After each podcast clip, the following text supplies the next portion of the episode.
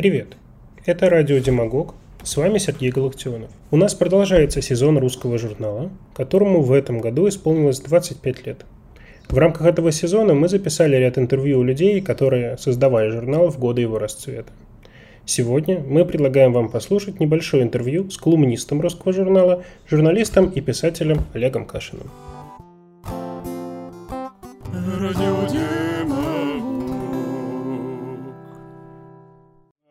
Еще раз большое спасибо, что согласились поговорить с нашим молодым и очень небольшим изданием. Я бы хотел русский журнал, про который у нас сейчас небольшой такой вот э, сезон, э, mm-hmm. взять как точку отсчета, а скорее поговорить о том, что произошло за 25 лет э, со страной, да, как мы пришли вот в эту ситуацию, потому что мне 25 лет, да, и для меня очень важно понять, наверное, как мы с 97 -го года, кажется, вот я сейчас как раз мой первый вопрос будет, кажется, что 97 год это такое, такая интересная точка, вроде бы все хорошо. Ну, то есть 96 год прошел, да, это были очень странные выборы, да, все было очень странно, но при этом э, растет экономика, э, очень стабильный рубль, все вроде бы в порядке экономически, и э, как бы до 98 года да, какая-то странная такая вот игра в капитализм, в которой очень стабильный.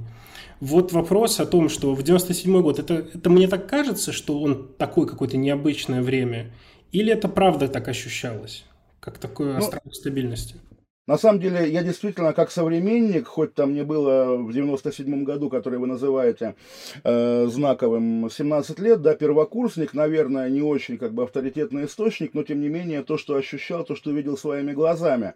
Э, после выборов, которые вы совершенно правильно, выборов 96 -го года, Ельцин-Зюганов, совершенно правильно назвали важной вехой, общество ну, не могло не расслабиться после такого колоссального акта общенационального напряжения. И, собственно, вот э, чем эти выборы, как мне кажется, были помимо там, яростной борьбы предвыборной, пропагандистской, какой угодно, чем они были важны, ценны. 96-й год, да, Зюганов буквально там, ну, часто неартикулированно, иногда открытым текстом ведет, зовет Россию в прошлое. В принципе, политик, зовущий какое бы то ни было общество назад, он заведомо проигрыш, в проигрышной позиции. Он идет в маргинальность, потому что все примерно понимают, никогда нет обратного хода в истории, это невозможно. В наших условиях обратный ход значил нормальность, потому что, опять же, вот я очень хорошо помню это ощущение начала 90-х годов всеобщего крушения. Не только там, не знаю, КПСС или КГБ, а вот все, что есть. Грубо говоря, во дворе у тебя гаснет фонарь в 89 году, ты знаешь, приедут специалисты специалисты из Горсвета вкрутят новую лампочку. В 92 году ты также знаешь, уверен и оказываешься прав, что лампочку не вкрутит никто и никогда. Нету вот этого механизма, который позволяет поддерживать жизнь в нормальном состоянии. Вот у нас также был фонтан во дворе, то же самое сломался, да, сломался навсегда. И вот как раз, да, желание вернуться куда-то назад, оно было как бы, даже если там человек понимал, что коммунизм зло и так далее, и так далее, какое-то настроение, потому что, в принципе, да, текущая реальность с безработицей, невыплатой зарплат, челноками, преступностью, наркоманией, алкоголизмом, э, консенсус был, что это как бы ад, и так жить нельзя. И хорошо, прошли выборы, Россия назад не пошла, но как-то вот надо дальше жить. И вот действительно вот именно ощущение мое современника по знакомым каким-то, по родителям одноклассников, сокурсников, по просто каким-то людям, которых наблюдаю, вдруг оказывается, что, а, допустим, э, я поступал тогда, да, и там поступал в в мой институт он как бы был, ну, средний такой, обычный технический морской вуз, да, а самый престижный вдруг оказалась школа милиция, которая в советские годы была как бы, ну, что называется, почти ПТУ, да, а вдруг теперь это вполне престижный вуз, в котором люди получают престижные профессии. Окружающие какие-то взрослые люди, которые вот, ну, бывает такой типаж, да, люди непонятных профессий, те, кто всегда там, где модно. Вот те, кто в начале 90-х пытались заниматься бизнесом, еще чем-то, вдруг они все оказались в какой-то униформе и в погонах, не преувеличиваю, там какие-то десятки людей, именно те, кого знал, стали таможенниками, стали налоговиками, стали МЧСниками, новых силовых структур стало много, и работа в них стала предельно престижна. То есть мы понимаем, что такое военный армейский офицер, да, который там учился в училище с ранней юности, потом, там, не знаю, дальние гарнизоны и так далее, и так далее, и вот стал полковником, да, полковником налоговой полиции в 97 году можно было стать, опять же, с любой позиции, и я знаю людей, которые таковыми становились. Вдруг оказалось, что государство, которого не было, да, как какие-то шарики ртути соединилось в одно целое, вот теперь оно есть, и я не очень, я думаю, эта точка зрения как бы популярна, но я с некоторого момента начал думать, что роль Путина не настолько велика вот в том огосударствлении всего на свете, что случилось в его правлении, потому что сам Путин явился производной вот от этого незаметного возрождения государства в конце 90-х годов. И вот как раз, э, то есть получается, что да, что с ельцинских времен мы ведем... Это, это действительно такая важная мысль, которую но только недавно, мне кажется, станов... стало становиться каким-то мейнстримом о том, что то, куда мы попали, это не Путин, это еще и Ельцин. Да, и скорее даже в большей степени Ельцин. Да, да, да. Вот это. Да, ну вот давайте чуть-чуть про Путина и про то, вот как раз 99-й э, год, да, у нас э, э, я хотел бы немножко все-таки заострить внимание, как mm-hmm. же так тогда получилось, что вот тенденции государствления да, у нас происходит вот это вот какая-то все в погонах, и при этом происходит такой, ну, ренессанс русской культуры, появление какой-то вот новой русской культуры. Да, но очевидно, то появление, действительно даже не возрождение, а во многом с нуля создание новой русской культуры, массовой какой-то, элитной, какой угодно, да, это действительно тоже было следствие очевидной всеобщей потребности, причем прежде всего, я думаю, потребности не в каком-то продукте, да, там, не знаю, вот я хочу фильм, да, там специально для меня, или я хочу книгу. Нет, фильмы и книги вполне были доступны уже на протяжении всего постсоветского времени, то есть там на развале можно было купить и видеокассету с новейшим фестивальным каким-нибудь произведением, да, а, или там редчайший роман в оригинале или переводной, что угодно. Но вот ты сидишь у себя дома, смотришь эту кассету, уж не знаю, какие тогда были модные режиссеры самые, да, вот там, не знаю, с криминальным чтивом 94 -го года, допустим, смотришь один, и возникает потребность новая в каком-то комьюнити, да, к которому ты будешь принадлежать, и для которого, да, в котором ты сможешь говорить цитатами из этого фильма. И как раз вот э, для меня, опять-таки, э, не появление, допустим, альбома Земфира, который вдруг оказался всеобщей пластинкой на тот момент, хотя, как бы там, не знаю, вот, игравшая в том же стиле группа Мумий Тролль за пару лет до этого была все-таки оставалась нишевая, да, грубо говоря. Для меня, скорее, 200-летие Пушкина, которое, да, дежурный казенный юбилей. Подумаешь, да, ну, в конце концов, что такое юбилей Пушкина. И оказалось, что и на уровне каждого частного человека. Это важно. И на уровне, там, не знаю, Леонида Парфенова, который такие вещи очень чувствует и снял тогдашний свой фильм, да, «Живой Пушкин», по-моему, он назывался. Вдруг оказалось, что да, это не просто вот дата в календаре, где, которую нужно отмечать официальными мероприятиями, а действительно народный праздник. Вот людям оказался нужен Пушкин. Что там еще у нас в 99 году было? Именно там, журнал Афиша появился, он же тоже на этой потребности, на потребности буквально в большом мы, да, и чтобы человек, слушающий у себя там дома новый альбом группы, опять же, уж не знаю какой, э, Radiohead, да, понимал, что он там в, этом, в этой стране, в этой Москве не одинок в этом смысле, и через стенку от него его ровесник тоже слушает группу Radiohead, допустим. В этом была потребность, потребность в мы, которой не было, опять-таки, в 90-е годы. Ну и дальше уже вмешалась политика, я помню, естественно, все помнят, э, мифологизированный, но я думаю, в целом действительно имевший отношение к принятию финального решения о преемнике Ельцина, опрос в ЦИОМа и журнала «Власть» о том, какой киногерой должен быть президентом России. Народ выбрал Штирлица. Вот, ну и, собственно, собственно, да. И дальше уже там понятно и Вторая Чеченская война, и назначение Путина премьером, и, собственно, предвыборная кампания а, когда Кремль противостоял Лужкову и Примакову. Эта кампания, на самом деле, вот мы говорим, что выборы 96 -го года были самыми тяжелыми. Они были самыми тяжелыми в плане общественного раскола. Но, конечно, элита была едина в 96 году, монолитно, прямо до тоталитарных как бы показателей. А в 99 году элита единственный раз оказалась по-настоящему расколота на две примерно равновеликие части. И в этом смысле кампания 99 -го года и уникальна, и повлияла, определила облик российской политики, политики на годы вперед, потому что в значительной мере тот же Путин посвятил, ну, сам Путин, его администрация, серьезные усилия, э, направленные на недопущение повторения 99 -го года, чтобы а, у региональной номенклатуры, опять же, у втор второго эшелона федеральной номенклатуры не было ни желания, ни возможности бросить вызов а, первому лицу. Как раз вот э, по поводу этого большого «мы» культурное, которое потом стало большим «мы» политическим через Вторую Чеченскую, о ней очень хочется поговорить. вот такая мысль о том, что Путин же, получается, это и а, Примаков, да, человек да, из... конечно, конечно. И Ельцин, да, да то есть да. поддержка, поддерживающий э, раз, различных да, демократ, э, большое НАТО и так далее, так далее, так далее. То есть вот как раз это интересно. Получается, была большая потребность в том, чтобы сказать, кто мы. Но вот кто мы, что, что, что это была за страна, условно, в 2001-2002 году? Да, что, как отвечали люди на это большое мы? Вот что такое Россия? Спрашиваем мы у человека 2002 года. Что он скажет?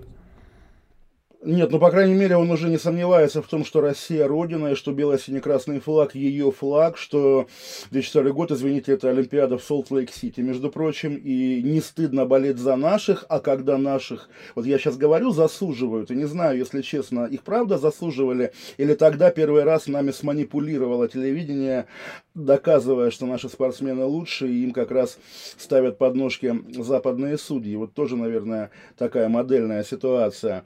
Э, да, на самом деле вот так же вернемся в 90-е, о которых, наверное, поскольку эта эпоха уже закрытая, да, о них проще рассуждать. В 90-е была невозможна ситуация, когда оппозиция политическая выходит на площадь против действующей власти с бело-сине-красными флагами. Нет, бело-сине-красный флаг это флаг правящей группы, да. У оппозиции другие флаги, у коммунистов красные, у националистов черно-желто-белые. В, 2000 э, году уже стало понятно, что субкультурная символика, она остается где-то там, а мы все Россия. И это действительно тоже такое качественное изменение, с которых, да, начинались нулевые. Причем, также, вот вы сказали, 2002 год, я э, сделаю шаг, наверное, вперед, 2003, хотя, может быть, я просто во втором не был 9 мая в Москве, а в 2003 был и впервые увидел это новое празднование 9 мая, когда вдруг оказалось, что, ну, то есть для меня всегда с детства это облик праздника какой, там, ветеран э, старенький, да, ему там кто-то гвоздичку дарит, и однополчане встречаются, обнимаются, да. А здесь вдруг там вот, на Поклонной горе открылось новое метро Парк Победы, и там какой-то вполне такой молодежный городской праздник. Девушки надевают такие плюшевые ушки на голову, там типа заячьих, вот так многие в них шли, какие-то неоновые крутилки, там сладкая вата, вот что-то такое, да, и артисты, там группа блестящие, вот это уже поколение, да, звезды 90-х, конца 90-х, начала нулевых, одетые в гимнастерки, поют какие-то, значит, песни победы, победы. Вот так, опять же, зарождался этот стиль. А в газетах, между прочим, патриоты возмущаются по поводу того, что ремонтируют, ну, тогда еще не знали, что ее будут сносить, гостиницу «Москва», и на ней вывешен гигантский баннер BMW со слоганом «Победа совершенства». Что на что же вы намекаете? Что немцы на самом деле победили? Опять же, училось общество тогда играть в эти оскорбленные чувства. Тоже все начиналось вот примерно в тот период. Вот, вот как раз вопрос к этому. Училось общество или училось государство? Потому что насколько мы должны, э, может быть, пере, либо э, ставить это в заслугу условно различным людям, которые создавали нам Россию, вот как раз, если возвращаться к кружковому журналу, вот это Глеб Павловский, да, фонд «Эффективная политика», потом Сурков, либо это все-таки был запрос снизу, или это что-то посередине? Ну, вот я как раз хотел вам ответить, что напрасно мы не говорим о русском журнале, потому что он действительно, ну, он как такой, окей, не не политтехнологический аппендикс вот этого, опять же, учреждения, фонд эффективной политики, конечно, был, по крайней мере, немым свидетелем происходящему. Да, конечно, то есть здесь, э, как можно предположить, да, вот опять же, сравнивая с 90-ми, пришли к власти какие-то люди, э, происходит, ну, случайный набор людей, и дальше происходит какое-то естественное уже структурирование новой номенклатуры, и возникает вот та роль, которую вполне, ну, тоже знаково, да, для эпохи описал в Generation P Виктор Пелевин, да, люди, которые, которых не было как профессии там до 90, наверное, шестого как раз года, да, которые не принимают решений, которые там не, не вводят войска, там еще что-то, а у которых буквально работа придумывать э, структуру и содержание массового сознания. И, конечно, в слепой вере, наверное, в эти технологии, которые думаю, не, не на сто процентов, да, и там имело значение и админ-ресурс, и насилие, по крайней мере, психологическое в 96 году, но, по крайней мере, консенсус был, да, что главное это телевидение и вот политтехнологии. И как раз перекос в их сторону, с автором которого в равной мере является и э, Глеб Павловский, и тогдашний его партнер, между прочим, по фонду Марат Гельман, про которого в этой ипостаси все забывают, что меня, откровенно говоря, немножко огорчает, потому что наблюдаю за рождением Марата как какого-то такого морального авторитета, скажем так, хотя перед нами буквально архитектор системы. Вот. Но и другие люди, вот да, вы сказали, Сурков, немножко тут тоже, наверное, имеет смысл уточнить, что э, на пике своего и могущества, и славы, я помню, как Марина Литвинович на каком-то мероприятии ФЭПа поднимала тост за то, что там 2001 год, что вот за последние пять лет мы сменили пять премьер-министров и одного президента, и в следующие годы еще столько же сменим, а Павловский сказал, премьеров можно, как бы, да, а президент президента уже менять не нужно. Тогда действительно эта организация была на коне, и замыкалась она на Волошина Александра Сталича, главу администрации. И знаменитый эпизод, когда на традиционную летнюю вечеринку ФЭПа в 2002 году Волошин как бы забыл прийти, с этого момента как раз ФЭП по поднадзорности, или как правильно, подведомственности передали на этаж ниже, то есть как раз к Суркову. А функция Суркова все-таки была гораздо уже, чем, ну, чем функция Волошина, чем общая функция власти. И как раз вот, наверное, здесь немножко вот э, также есть поворот, немножко депельвенизация России в в 2003 году, наверное, когда вдруг оказалось, что рядом, да, вот с героями Пелевина, с Вавилином Татарским, встают плечом к плечу как бы люди в погонах, опять-таки, более влиятельные. Наверное, поворотная точка здесь дела Юкоса, когда вдруг оказалось, да, что Россия, России правят не только, вот там, не знаю, смыслы, символы, телевидение, которое способно, как показал Доренко, да, промыть мозг миллионам людей, но еще и грубая полицейская сила. И тоже она тогда такая была еще слабенькая, там, как зеленые росточки, только пробивающиеся через э, грунт, да, а годы спустя уже мы понимаем, насколько вегетарианскими были те времена и в э, отношении практики силовиков тоже. Хотя можно вспомнить, опять же, к телевидению, что там тоже были довольно жесткие, скажем так, э, события. Это разгром НТВ, а потом ТВ-6, ТВС. Это в целом зачистка медиаполя, которое мы потом увидим через там, 10 с лишним лет в интернете, да, но все шло вот оттуда. Но, кстати говоря, то есть я, я не отрицаю, естественно, поворотное значение разгрома НТВ в апреле 2001 года, но также продолжаю настаивать, и это легко проверяется, и там по публикациям тех лет и по современникам, что э, первый эпизод спора хозяйствующих субъектов, э, под которым был замаскирован политический интерес власти, это был тот же вот э, названный вами 97 год, когда крайне влиятельную в те времена газету «Известия» буквально разгромили э, с помощью акционерных игр а, после публикации о трехмиллиардном состоянии Виктора Черномырдина, тогдашнего премьер-министра. То есть, может быть, за атакой стоял Черномырдин, и формально она была как бы оформлена как перепродажа известий э, по структурам Потанина. Но, тем не менее, тогда из газеты ушел весь коллектив, и тогда, собственно, да, впервые оказалось, да, что российское государство может обидеться на статью, на одну публикацию до такой степени, что не остановится перед буквально уничтожением СМИ, конкретного СМИ, не последнего в стране. Вот. Понятно, что масштабы НТВшной истории были гораздо больше, но тем не менее и это тоже началось в 90-е. Я помню, опять-таки, как читатель, статью заместителя главного редактора. Главным, главным редактором был Галимбиовский, тоже легендарная личность. Я потом был на его похоронах уже такого забытого, невлиятельного, бедного пенсионера. Вот. Э, его заместитель Степан Киселев в «Новой газете» тогда написал статью, это 97 год, как раз вот о чем мы говорили, да, где он говорит, обращаясь с пафосом к власти, которая вот душит э, свободу слова в известий. И ведь мы были на вашей стороне, когда вы расстреливали парламент. То есть, действительно, журналисты тогдашние, наивные, рассчитывали на то, что когда они шли на уступки власти, шли на компромисс с властью и совестью, власть в какой-то момент окажется также к ним лояльна. Но нет, как мы понимаем, Москва, в смысле Москва, в смысле Кремль, слезам не верит, слезам не верит, да. Интересно, вот, а большое мы, как раз, то самое, которое зарождалось, оно ведь, видимо, как-то не очень это все заметило. Ну, то есть, да, были какие-то, насколько я понимаю, митинги в защиту там НТВ, были какие-то, ну, но немногочисленные, прямо скажем. И, в общем, как-то большому уму было все равно на то, что так легко можно просто по щелчку закрыть э, большие серьезные издания с федеральным охватом. Здесь я сошлюсь на авторитет. Э, наверное, нужны какие-то оговорки. Мы давно не общались, я его давно не читаю, чтобы не расстраиваться. Кинокритик Денис Горелов, э, выдающийся, наверное.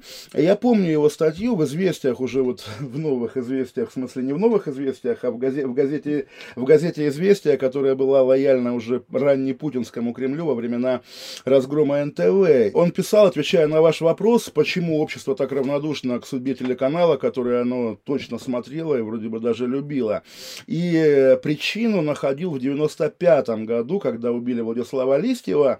Ну, как бы вот убили, убили. Тогда людей довольно часто убивали, и как-то общество уже было приучено к тому, что в стране разгул заказных убийств. Но вдруг оказалось, да, что журналисты, пользуясь своим журналистским ресурсом, готовы превратить убийство своего коллеги в общенациональный траур, и это как бы немножко неэтично критично по отношению к обществу, которое как раз лишено журналистских привилегий. И по мнению Горелого, вот как раз чем больше журналисты 90-х упивались собой, тем э, сильнее общество начинало их презирать.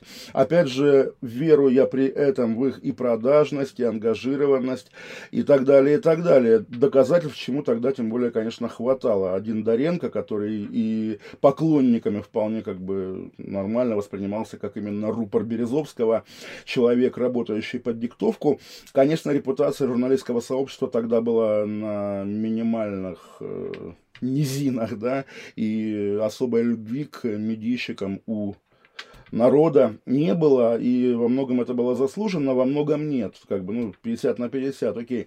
Тем не менее, да, тем не менее, вот мы увидели, более того, вы говорите про митинги в поддержку НТВ, наверное, тогда же и оформился этот вот большой раскол, когда меньшинство активно и как бы за свободу а большинство а, принимает условия социального договора, когда часть свобод обменивается на бытовое благополучие, которое тогда, в общем, вполне поступательными темпами возвращалось после 98 года. И вот как раз к этому незамеченная вторая чеченская, это тоже туда же? что и журналистов, которые могли бы про это писать в широких СМИ не осталось. И, в общем, интереса к этому у Большого Мы не было, потому что и первая чеченская Я... и много чего было. Я вас прямо поправлю, она не была незамеченная, вторая чеченская сопоставимая с первой по степени вовлеченности общества, именно вот буквально там, о чем мы говорим в общественном транспорте по утрам, о войне говорим. Но если первая чеченская война была таким вторым изданием Афганистана, призывников гонят на убой непонятно куда и как бы зачем это все, да, вот такой, наверное, был консенсус, понятно, там с оговорками всевозможными, но в принципе война 99-2000 года, она, я вот опять же социологии, естественно, естественно, под рукой нет, но именно по восприятию, по окружающей среде, конечно же, конечно же, это терроризм пришел к нам в Дагестан и особенно в Москву, да, и, естественно, невозможно было не дать отпор, война справедливая, и призывников-срочников на нее уже не берут, а контрактники героически воюют и дерутся. Возьми, возьмите там, не знаю, ту же самую э, шестую роту, э, как бы подвиг которой был изначально воспет, по-моему, по-моему, Прохановым газетой «Завтра», а потом как-то стал частью вообще общей российской военной мифологии. И вот вы говорите, что пресса, которая могла говорить правду о каких-то преступлениях, совершаемых российскими военными и так далее, ей уже заткнули рот. Это тоже не совсем правда. Еще был до апреля 2001 года жив телеканал как раз НТВ. Э, была, была новая газета и переживала не худшие свои времена. Есть, собственно, там знаменитый эпизод Дмитрий Бабицкий, которого как бы на глазах страны буквально обменивали на, на, на пленных, и такая была драматическая история. Вот, э, слов, как бы, причем вот эта знаменитая съемка Шпигеля немецкого издания, где массовое захоронение мирных жителей, не помню где, в феврале 2000 года, это показывали по телевизору, и объясняли, и нетрудно было поверить, что перед выборами, на которых как бы в президенты России идет вот человек, который победил терроризм или побеждает Владимир Путин, не все довольны. И, естественно, вот говорил Михаил Леонтьев, Запад устраивает такие провокации. Да, смотрите, там фиктивное массовое захоронение. И, и в принципе, вот сейчас понятно, как там мы с вами на это смотрим, Хотя мы-то с вами, бог, бог с нами, да, как смотришь широкий телезритель, не понимаю уже, если честно. А тогда, когда это было в новинку, ну да, провокация, конечно, как бы Запад за террористов, а что такого, да, естественно, там ге- геополитика, все такое. Нет, война не была незамеченной, война была впервые одобренной, это важно. Вот я как раз, наверное, видите, э, мое искажение, наверное, связано с тем, что я, не будучи там, смотря на историю как бы глазами многих людей, там, Парфенова, вашими любыми. Для меня первая война трагедия, которую народ заметил, который миллион подписей mm-hmm. в, в Нижнем Новгороде да, и, так далее, да. и так далее. А вторая, ну вот, да, псковские десантники героические, вот там, э, значит, борьба с международным терроризмом, ну и так далее, так далее, так далее. Но при этом для меня как будто второй войны вот в, это, вот в, мо, в моем пространстве, как будто бы ее и нету, она просто вот она есть, есть, она, мы победили. Да, КТО потом закончится, правда, в седьмом году официально. Да, да, да. Ну, как бы, ну вот, все. А нескромный вопрос, москвич ли вы? Да, да. А вот удивительное дело, потому что как раз, ну окей, может быть, поколенческий вопрос, но вот для меня, для самого, для калининградца было открытием, когда я, э, приехав в Москву и общаясь с ровесниками или тем, кто чуть-чуть помоложе, там, на, ну, до, до 5 лет, да, до 85-го, допустим, года, столкнулся с тем, насколько остро, тяжело и болезненно они переживали взрывы домов, именно как, как ли, э, эпизод личной биографии, то есть там все дежурили во дворах у себя, чтобы, не дай бог, там чеченские боевики не погрузили этот гексоген тебе в подвал, подвал, да, а, боялись не проснуться и так далее. То есть, да, понятно, мы тоже за этим наблюдали по телевизору, но понимали, что как бы у нас вряд ли это произойдет, да, поскольку мы далеко и все такое. А для москвичей это было большим потрясением. Это часть войны, и это, наверное, часть оправдания войны. Я помню, как эм, в 2011 или 2012 году э, был такой, был такой, ну, не знаю, меня тронувший незаметный эпизод просто из жизни тогдашнего СММа издания Лента.ру.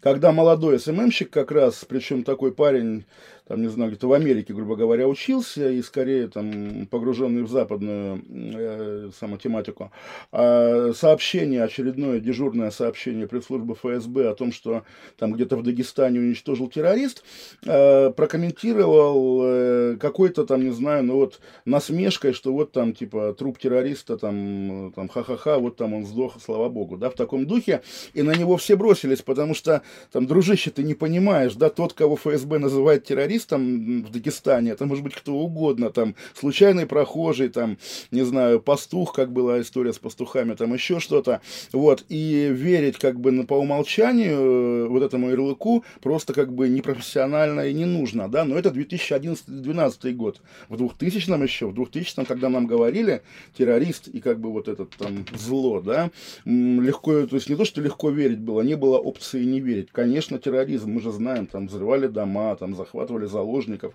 там Буденов тот же самый в 95-м. Ну, естественно, система координат понятная, она тогда еще не плыла. Вот также я помню первую заметку под названием «Бомбы клепали в Кремле» в московском комсомольце в сентябре или в октябре 99 -го года, когда впервые и очень так э, с реверансами, что вряд ли это правда, но вот есть такая версия, было сказано, а не сам ли Кремль организовал взрывы домов во имя того, чтобы как-то единство победило на выборах Госдумы, а газета МК была была, как мы понимаем, э, лояльная Лужкову и Примакову. И я помню, насколько бредово это воспринималось. И бредово воспринималось до, наверное, до истории с Рязанским сахаром, когда уже стало понятно, что какая-то есть все-таки более мутная игра, в которой в той или иной мере участвуют все заинтересованные стороны.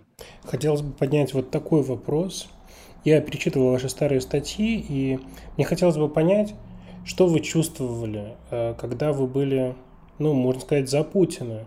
Или, если, наверное, точнее, против тех, кто против Путина? Что это было тогда? Э, ну, это действительно такая сложная и вряд ли как-то генерализируемая история. То есть она во многом была обусловлена какими-то личными столкновениями, там, с тем же Яшином, э, дай бог ему, чтобы его освободили, скорее все такое, да, то есть там в те годы мы дружили, потом ссорились, сейчас он сидит в тюрьме, и как бы чувства мои, мои к нему э, максимально теплые сейчас.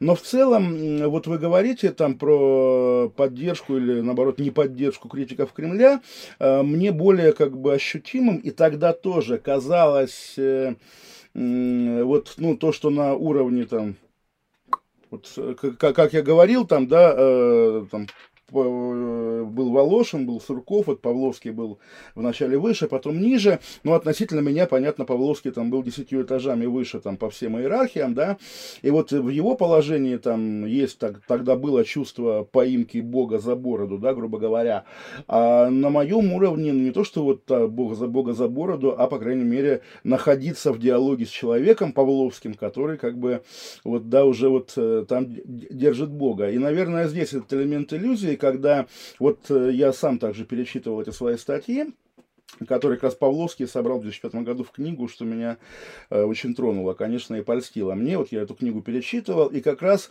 самые лоялистские высказывания там построены примерно так там, условно говоря, там, Путин хороший, Путин молодец, но вот, например, там, менты людей пытают. Ах, как здорово было бы, если бы менты людей не пытали. И как здорово, что у нас есть Путин, допустим, да? И читая их сейчас, я понимаю, вот была тоже статья «Стакан водки» э, про то, что ведущая программы «Время» Жанна Агалакова, наверное, после каждого эфира программы «Время», где она врет про украинский Майдан, она выпивает стакан водки, чтобы ей не было стыдно. И да, у нас клевый Путин, пишу я, как здорово здорово, что у нас не Украина, и нет Майдана, и у нас нормальная власть, но как, как жаль, что вот у этой нормальной власти пропагандой занимаются лицемеры, которые врут и не верят в то, э, о чем они говорят. Вот, и я, я читаю эти статьи и понимаю, да, что такой лоялист, естественно, долго там вот на позиции, как здорово, что у нас Путин, не продержится. Но, собственно, да, эта эволюция частично меня как раз этим крылом э, Павлов, Павловского задела, в смысле, по, по, частью под, под ним происходило. Но также я вот, между прочим, не знаю, насколько это у вас зафиксировано, был в 2006 году редактором отдела политики недолго русского журнала, и как раз вот на мою как это, каденцию, да, пришлась публикация знаменитой статьи Дмитрия Альшанского «Гламурная Кремляч», которая, в которой очень болезненно, Альшанский очень яркий, талантливый автор, задевались, причем вот именно так, что там в ответ там, человек будет прямо смертельно обижаться и киллера закажет. А Сур, тот же Сурков лично, братья Якименко и такой еще забытый, но тогда довольно важный зам Суркова Никита Иванов. Я эту статью как редактор опубликовал, руководствуясь тем, что да, вот мы лоялисты, и там я пишу какие-то статьи, как мне казалось, ну вот выше описанного формата, про путинские статьи, но при этом э, быть как бы сторонником нашей суверенной демократии, да, это, естественно, не затыкать кому-то рты, а представлять, как вот Венедиктов на этом собаку съел, все точки зрения. И поэтому, да, вот у нас такой радикальный Альшанский, который называет там, не знаю, Суркова любовником э, Никиты Иванова, условно говоря, ну вот на уровне буквально там таких э, обид обидных обзывательств, да, и я ее публикую, эту статью, потому что именно что на моей стороне правда и свобода как бы на моей стороне тоже. И впервые, по-моему, в истории, вернее, второй раз, предыдущий я помню тоже, это как бы было без меня, но это важный момент. Второй раз в истории русского журнала Павловский снимает публикацию, уже опубликованную статью. Я думаю, по звонку, конечно, но тем не менее, да, такое, так, так, такое было. И вот это меня тоже потрясло. Оказывается, да, оказывается, у свободы есть пределы. А предыдущий случай тоже важный, когда одно время колумнистом русского журнала был Эдуард Лимонов. И это был 2003-2004 год. Лимонов только вышел из тюрьмы э, и писал, ну вот, когда он был таким человеком, который еще не, не столкнувшись с массовыми репрессиями в отношении членов его партии, вполне как бы искренне себя воспринимал как лидера большой революционной силы, с которой власть ничего не сможет сделать, и надо только наращивать темпы борьбы. И как раз в сентябре 2004 года на русском журнале, на Русру, э, Лимонов опубликовал очередную колонку, не помню ее название, а, где э, описывал да, людей, захвативших школу в Беслане, как вот э, образец вооруженной оппозиции, который как бы вот, собственно, есть предельная как бы форма той борьбы, которую ведем и мы.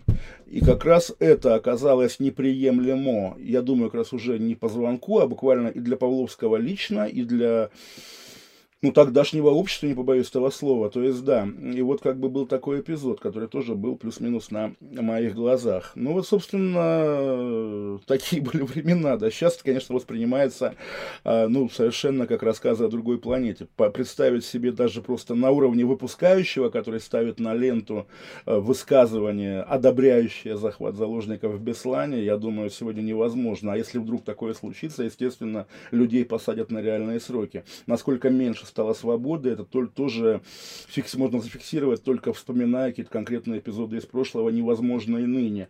У меня, я тоже недавно, там, сейчас делаю цикл каких-то своих старых высказываний, перебираю архивы, и меня, не знаю, как не, не, прозвучит, нескромно, нескромно, что потрясло, когда новость абсолютно дежурную и забытую всеми, но тогда казалось важную, о том, что собор э, РПЦЗ, значит, решил молиться за души власовцев сейчас, именно как борцов против большевизма, я в «Коммерсанте» одобрял это как бы такое отношение, говорил, что да, власовцев можно понять, потому что как бы вот русский человек, переживший коллективизацию, естественно, даже Гитлеру ему бросится как к меньшему злу. Сейчас такое тоже невозможно, и автор побоится, и редактор, а если не побояться, то придет мент. И вот действительно вот воспоминания о нулевых годах, они прежде всего шокируют соотношение отношением тогдашней свободы, казавшейся далеко не полной, да, и нынешней несвободы.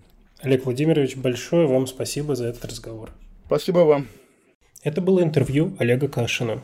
Надеемся, что вам понравился этот подкаст. Чтобы не пропускать наши новые выпуски, советуем подписаться на Демагог в Телеграме, Инстаграме и Твиттере. А если вы хотите, чтобы наши материалы выходили чаще, вы можете нас поддержать через сервис Boosty или донатом в Телеграме. Даже небольшая поддержка много значит для нашего журнала. Большое спасибо.